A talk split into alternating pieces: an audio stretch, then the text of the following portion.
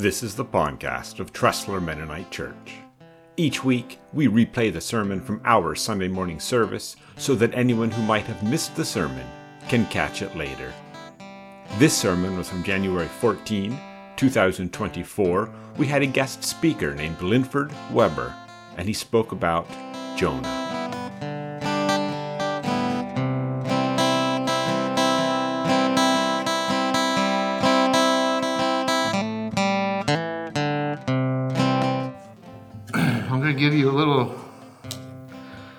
History and then a little geography before we get started. I asked the question to myself Who is the people of Nineveh? They were a wicked people given to superstitions, national distress, in a low state of empire, and disposed them to the, listen to the warnings from God, the arrival of a foreign country and a strange prophet whose particular history they made to have been heard before was calculated to affect then the Spirit of God worketh and when and where he wills. Geography, in case you don't know where Nineveh was, it's the oldest and most populated city on the ancient Assyrian Empire situated on the east bank of Tigris River. And today it is the modern, circled by the modern city of Mosul, Iraq. Now, I think I'm saying that right. It's M O S U L for you scholars.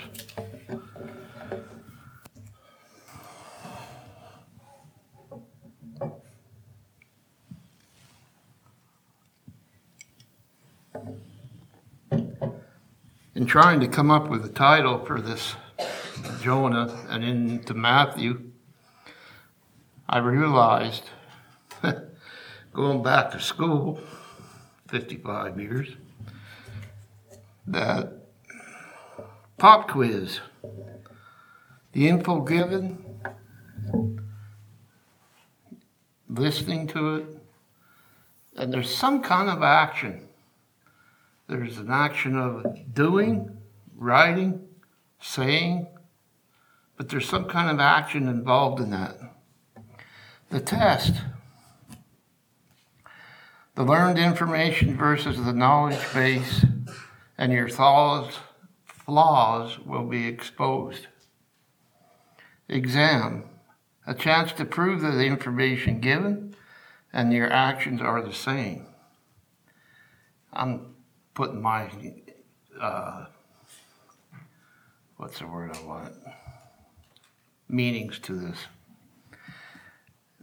Final grade. The results of the information are given. So, pop quiz, the information given, listening, and the actions, it's a verb. Let's read Jonah verses 1 and 2. Now the word of the Lord came unto Jonah the son of the Amittai, saying, Go and arise, go to Nineveh and the great city, and cry against it, for the wickedness is come up before me. Well, you know, he got part of it right. But did his wires get crossed? Did he miscommunicate? Did he not understand what God was telling him? The part he got right, he got off his duff and he went, but he went the wrong direction. He went to Tarsus. He didn't go to Nineveh.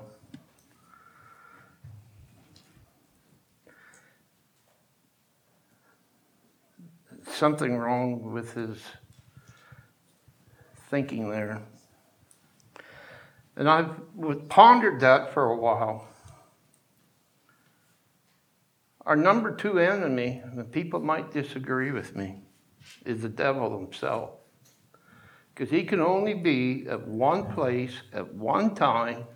He's not on, omnipresent like God. He can only be, he might be bugging Jerry this week and Jeremy next week. But you get the, my, the picture I'm trying to paint. So, what is the main person that was bothering Jonah? Himself. In other words, his own sinful nature. His own indignation of having to go to a, a city and teach to them and have them repent. He knew, as Rhonda read in chapter 4, he knew that's what was going to happen. But his own self righteous indignation, he did not want that to happen. So he goes the other direction. And interestingly, Tar- Tarsus is about 2,000 miles, if I read my scholars' books right, from Nineveh. It's quite a ways. So the test is I, the learned information versus the knowledge base, and it, the flaws are exposed. Now, I'm not going to read Jonah 1 through 3 through 16, but you all know the story. He gets on the ship, they paid his fare. Now, boats are much like trucking. They, their commerce that they haul is what they, how they make their money, and it's how they survive. And they do that from going from port to port to port, swapping com- commerce, delivering it to whoever, and then receiving commerce to go to the next port. That's how they make their money. That's the thing they have to do. But sailors are not known to be a gentle person. I don't know if you've ever been around any. I'm not talking to your part time people. You know, I deliver at the port in Baltimore. We pick up there, I should say. And I look at some of them guys, and they're pretty rangy tang looking people. They're not a gentle type of people at all. But if you notice, they took their commerce, they took their load, and they threw it overboard to try to save Jonah's life. That was their pay for that week that they tried to do that with, to try to save him. Finally, they cast lots, and it ended up on Jonah. And they said, Who are you that you are the one we, the lot landed on? And he told them that he worshiped the Almighty God. And it put fear in him, but they still cast him out put him in the water. And the thing that's interesting to me in that verses, those sailors apparently knew something, whether it was from Jonah or being at a port somewhere, somebody witnessed to them or something, because it says they made oaths and sacrifices to the Almighty God. How did they know that? These guys are out in the water all the time. So something happened in that boat. The exam, a chance to prove the information given, and the actions are, are the same. In Jonas 117 to 210, he was swallowed up by a whale.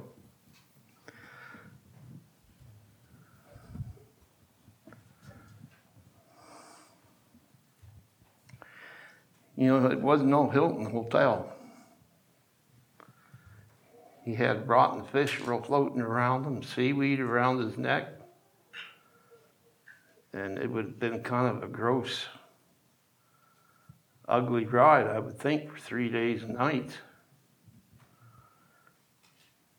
But there's one thing about it if you've ever been at the Rehoboth, You get hit by a wave and get rolled up into the dry sand, what happens? The sand sticks to you like glue. and I think of that of Jonah when he hits the dry land when the whale vomited him up. So not only did he stink, but he was stuck with sand. And then he gets up and goes and preaches. So you might say he was a stinking prophet at that point in time.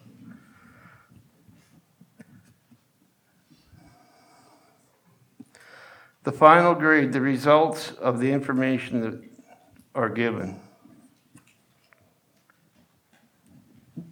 I want to turn to Matthew 12,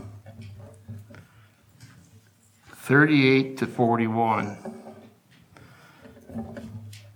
The certain scribes and Pharisees were answering, Master, we would like to see a sign from thee. Then he answered them and saying, An evil and adulterous generation seeketh after a sign, and there shall be no sign given to them but the sign of the prophet of Jonah. Whoa, stop. You mean to tell me, after all what Jonah had been through, he was still called by Jesus a prophet? Talk about an example of unconditional love from Jesus, our God. Because it says in the beginning of Jonah, he left the presence of the Lord. Now, how can you be called a prophet and leave the presence of the Lord? I think it's rather easy if you think about it. God's all everywhere, but it's your mental attitude. It's your being is not where it should be mentally towards God. So in, when you hear someone say that they left the presence of the Lord in the Bible, to me that's telling me that they are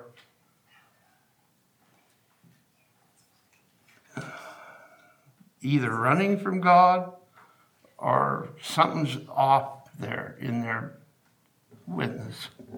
Let's go back to it.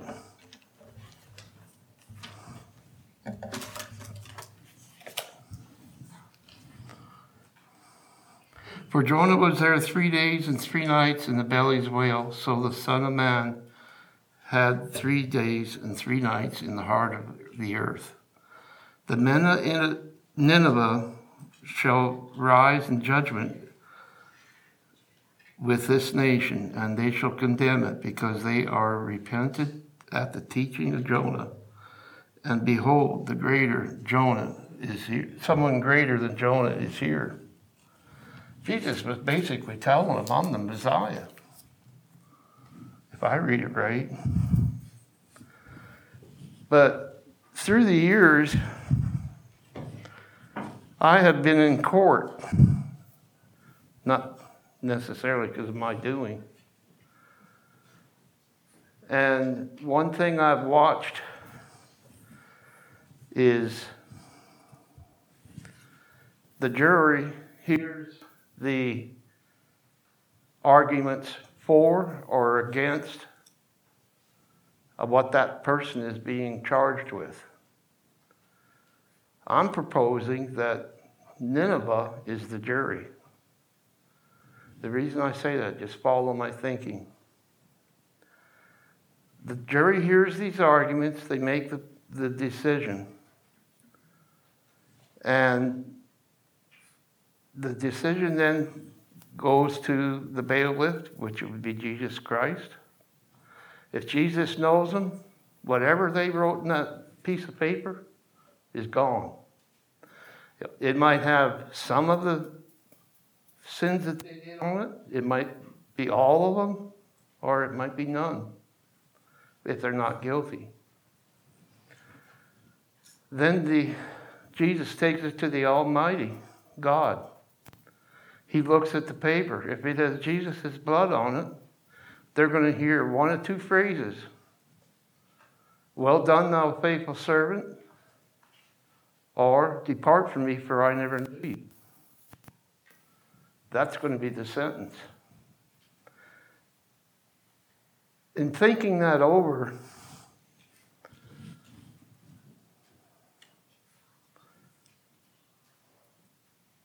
it would be hard to be put in hell for the rest of your existence, knowing that you had a chance, if you didn't listen to the Jesus knocking on your heart and let him in, and the mental anguish, and knowing there's no return because you're on the other side of the life that we know of now. And that's very, very sober. Their conscience will be no more. But yet they'll have the memory of Jesus knocking on their heart's door. And that to me would be torment to know that somebody was knocking on my door and I didn't do something about it. So, my question is this morning Are we like Jonah? Are we running away from him at times in our lives?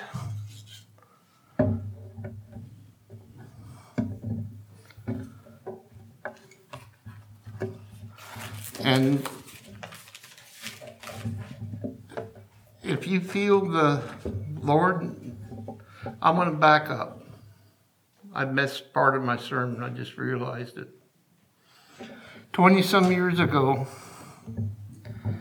I was working, and Rhonda knows who I'm talking about. I'm not going to say his name because of reasons of confidentiality. He tried to tell me we were living in hell as he saw it. Now, this is the best it'll ever get. And we didn't have much time to discuss that. I thought about it for a period of time. We met again. And he's one of those people that if you have a conversation here, a year or two later, you can pick up right where you left off. I love that about him. And I shared with him just briefly what Jesus had done for me. And that as a result, I knew we were in hell because I was still having a reaction with Jesus Christ in my heart, in my being, and He was making a difference in me.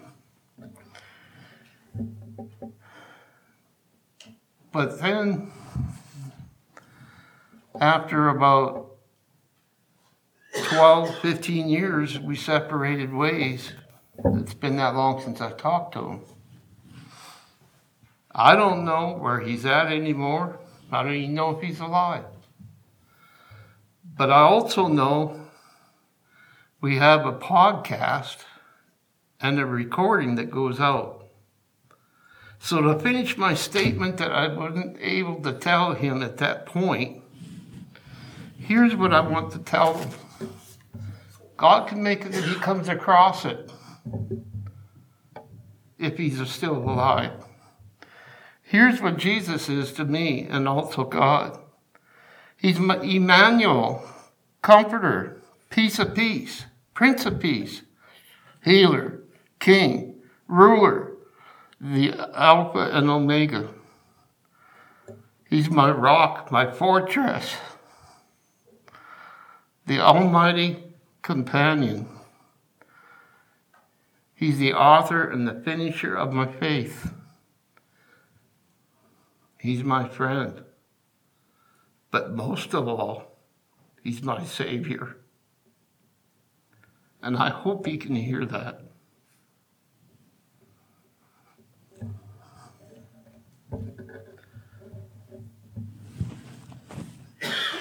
Last week, Jeremy preached a little bit on evangelism. I've done a lot of thinking. I'm not going to open the pulpit up this morning. If you want to come, you can come. I'm not going to deny you that privilege. It's always open here. But I'm going to ask everybody to bow their heads just for a minute as we pray. Lord, I just ask you if there's anyone here this morning that is either running from Jesus or struggling in some way, help them to realize that as long as they have life, there's a chance of making it right. And if there's anyone here, make themselves known to either Jerry or Jeremy or one of the council members. In your name, amen. I just want to leave you with one more thought. How do you know something you're dealing with is from God or from the devil, other than the personal life? Look to see what is eating on you. What I mean by that, if you're a drug addict, you're going to lose weight, you're going to have all kinds of complications. If you're bitter, it's going to eat you from the inside out. And that's the way the devil works. Christ restores. He brings you back to life. He, bring, he renews your life. And that's all I have to say this morning.